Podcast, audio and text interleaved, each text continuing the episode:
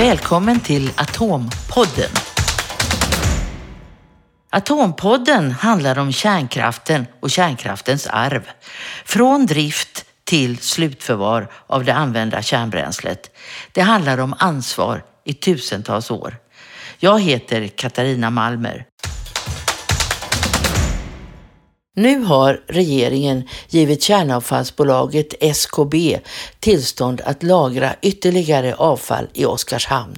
Från 8 000 till 11 000 ton. Det är utbränt kärnbränsle som kommer från de svenska reaktorerna. Hade inte SKB fått det nya tillståndet riskerar lagret att bli fullt och därmed inte kunna ta emot reaktorernas avfall längre. I Oskarshamn måste nu avfallet ligga i väntan på ett godkänt slutförvar i Forsmark. Det här irriterar SKB som redan har en, som de menar, säker lösning och snarast vill komma igång med bygget av slutförvaret. De har tagit fram den så kallade KBS-3-metoden där avfallet kapslas in i gjutjärn och koppar. Problemet är fortfarande den vetenskapliga tvisten om kopparkapselns hållbarhet. Den måste hålla i hundratusen år.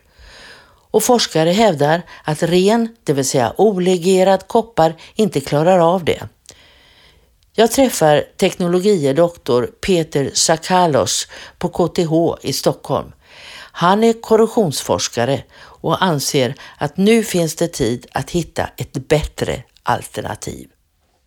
Ja, men det tycker jag ju då som korrosionsforskare att nu bör man ju lägga upp ett forskningsprogram och utvärdera inte bara olegerad koppar som vi anser är ett ganska dåligt materialval utan man tittar även på legerade varianter och kanske andra metaller, till och med titan och lägger upp ett sådant forskningsprogram eh, och naturligtvis med alla parametrar, det vill säga den här syrgasfria grundvattenmiljön och dessutom med eh, strålning och radiolys.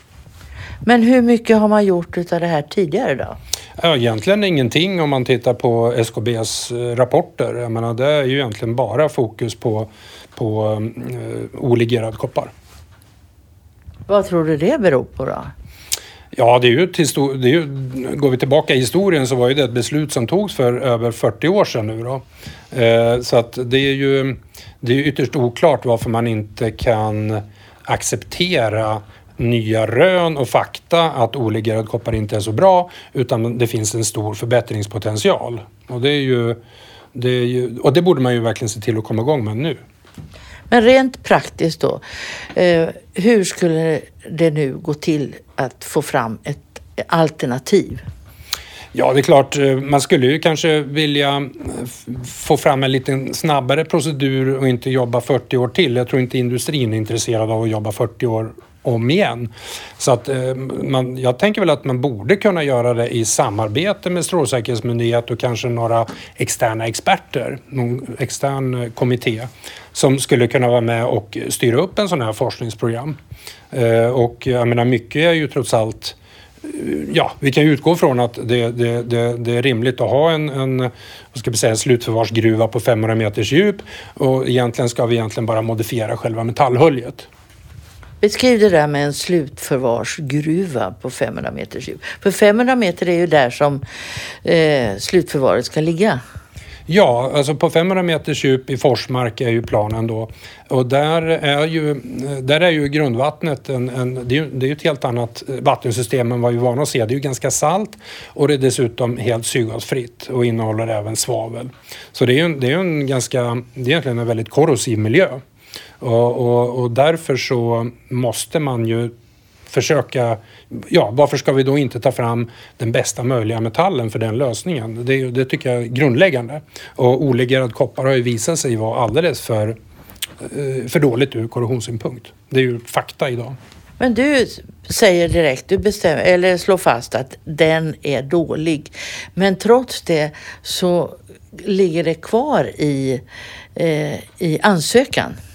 Ja, jag menar det är klart man får väl förstå problemet är väl just det att man bör ju då ta ett, ett helhetsgrepp på det här för att det går ju kanske, jag tror inte det är tillåtet för SKB att bara eh, ha KBS3-förslaget som, som det är inlämnat nu och sen bara byta metall. Det, det, det, är säkert inte så enkelt. Så här borde man ju då Eh, försöka, ja som jag sa då, skaffa en eh, expertkommitté och i samarbete med kontrollmyndigheterna lägga upp ett forskningsprogram. Hur kan vi, vilka, vilka modifikationer kan vi tillåta på ett, på ett rimligt sätt och öka säkerheten? Men det kan ju ta ganska många år det här också då?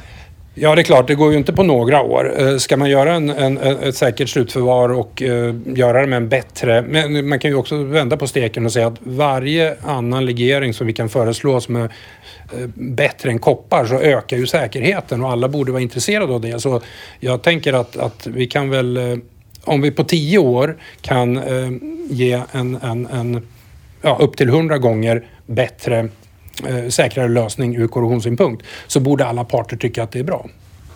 Det är ju ändå så att eh, mellanlagret kan hysa avfall eh, som det ser ut nu med ett tillstånd, med ett utökat tillstånd, att de kan ha det i, att det håller i alla fall minst tio år till. Och de tio åren skulle man kunna använda till det här då?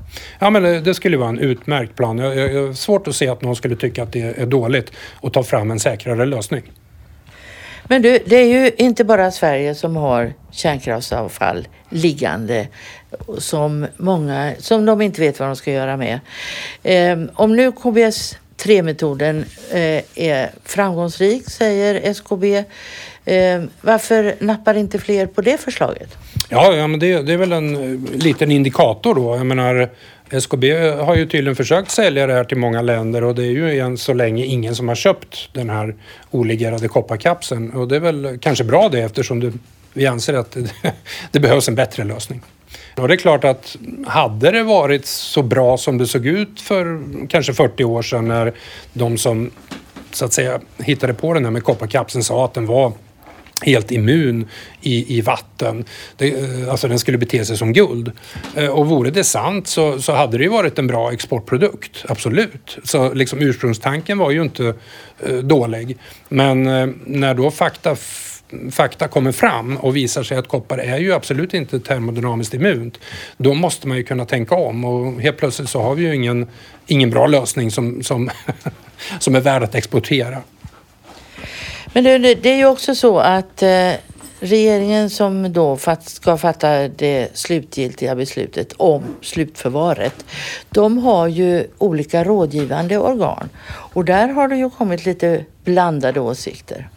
Ja, ehm, det är ju faktiskt intressant. Jag menar, Strålsäkerhetsmyndigheten har väl genom åren varit väldigt eh, Alltså, ja, lite, man måste nog säga slapphänta genom åren. De har ju inte satt några som helst krav på SKB utan de har ju tyckt att ja, SKB har säkert rätt. Eh, koppar är nog bra. De har bara haft lite otur med sina försök. Eh, det har läckt in lite syre och, och så har det korroderat.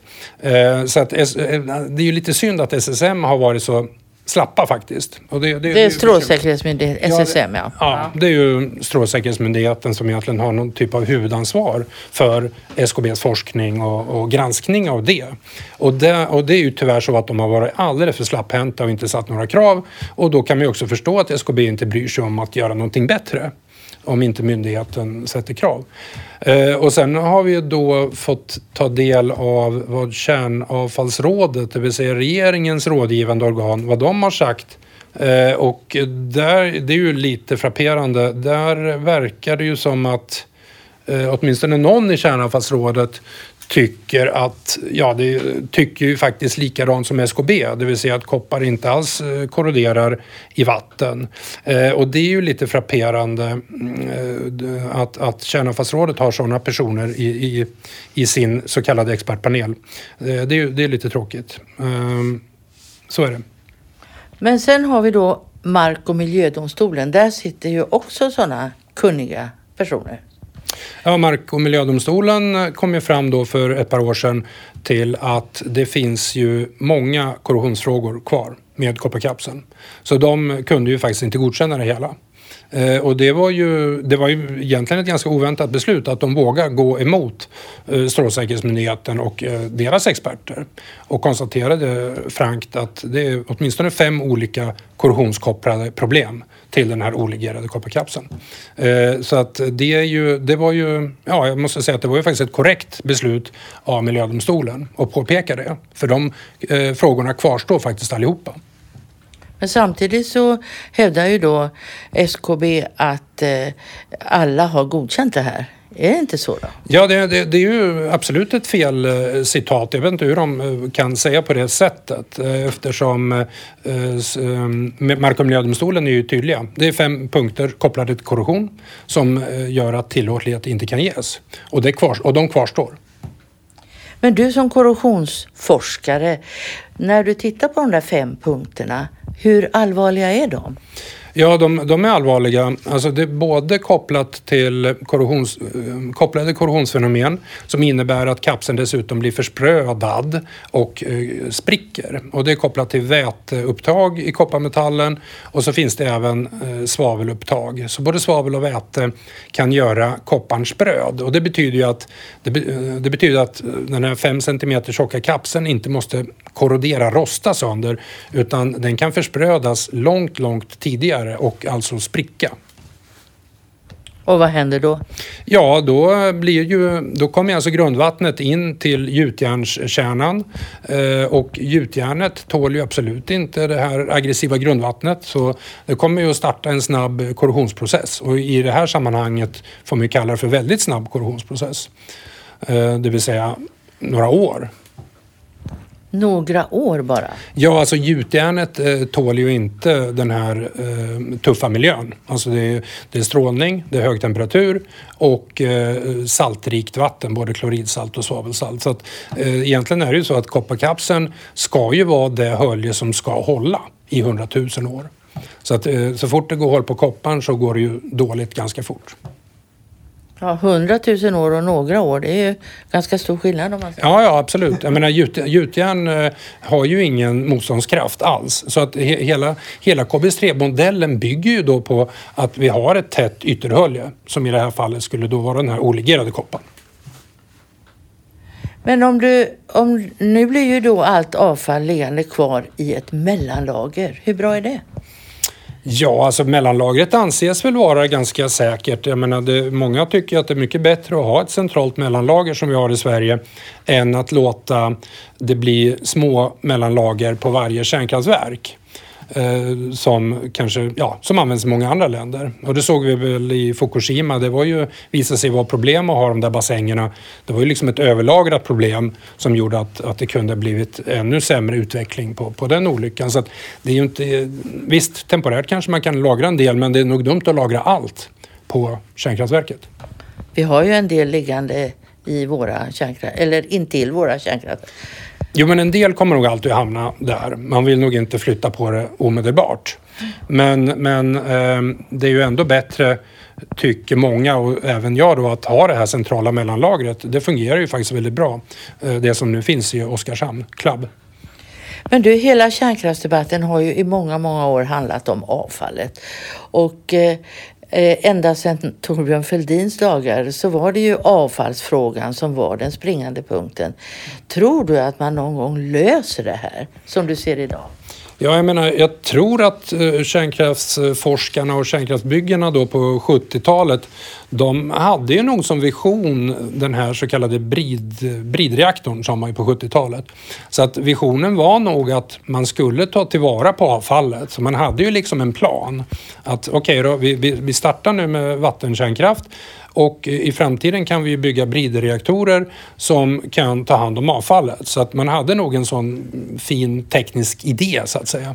Sen har väl det blivit lite mer komplicerat än vad man trodde att få ordning på den här så kallade briderreaktorn.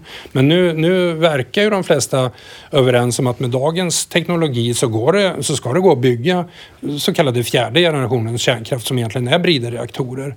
Det finns ju olika projekt runt om i världen, både i USA och Kanada och eh, även i Europa och eh, till och med ett projekt i Sverige. Men visst, det är ju ingenting som blir klart inom de närmsta åren. Mm. Men det är ändå någonting som du ser skulle kunna hända framöver? Ja, ja, jag menar om vi inte har för stor brådska så eh, teknikutvecklingen går ju faktiskt fort framåt på det området också. Jag menar om vi tänker 50 eller 100 år framåt då kanske det inte är något problem alls. Eh, utan då kanske det är en hyfsat enkel sak att, att, att ta hand om det för att det är ju trots allt 98 procent av energin är ju ändå kvar i, de här, i det som vi kallar avfall. Och det, det, det är ju inte riktigt cirkulär ekonomiskt att gräva ner 98 procent av energin kan man tycka.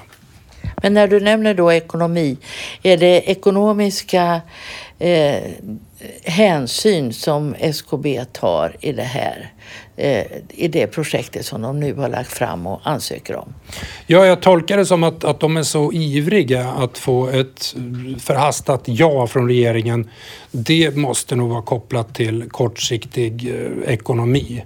Det vill säga att så fort de får gräva ner avfallet då tillfaller ju ansvaret hos skattebetalaren. Så då slipper ju företagen grubbla på att, att hantera det här avfallet. Det kostar ju ändå att hantera det och vakta det och etc.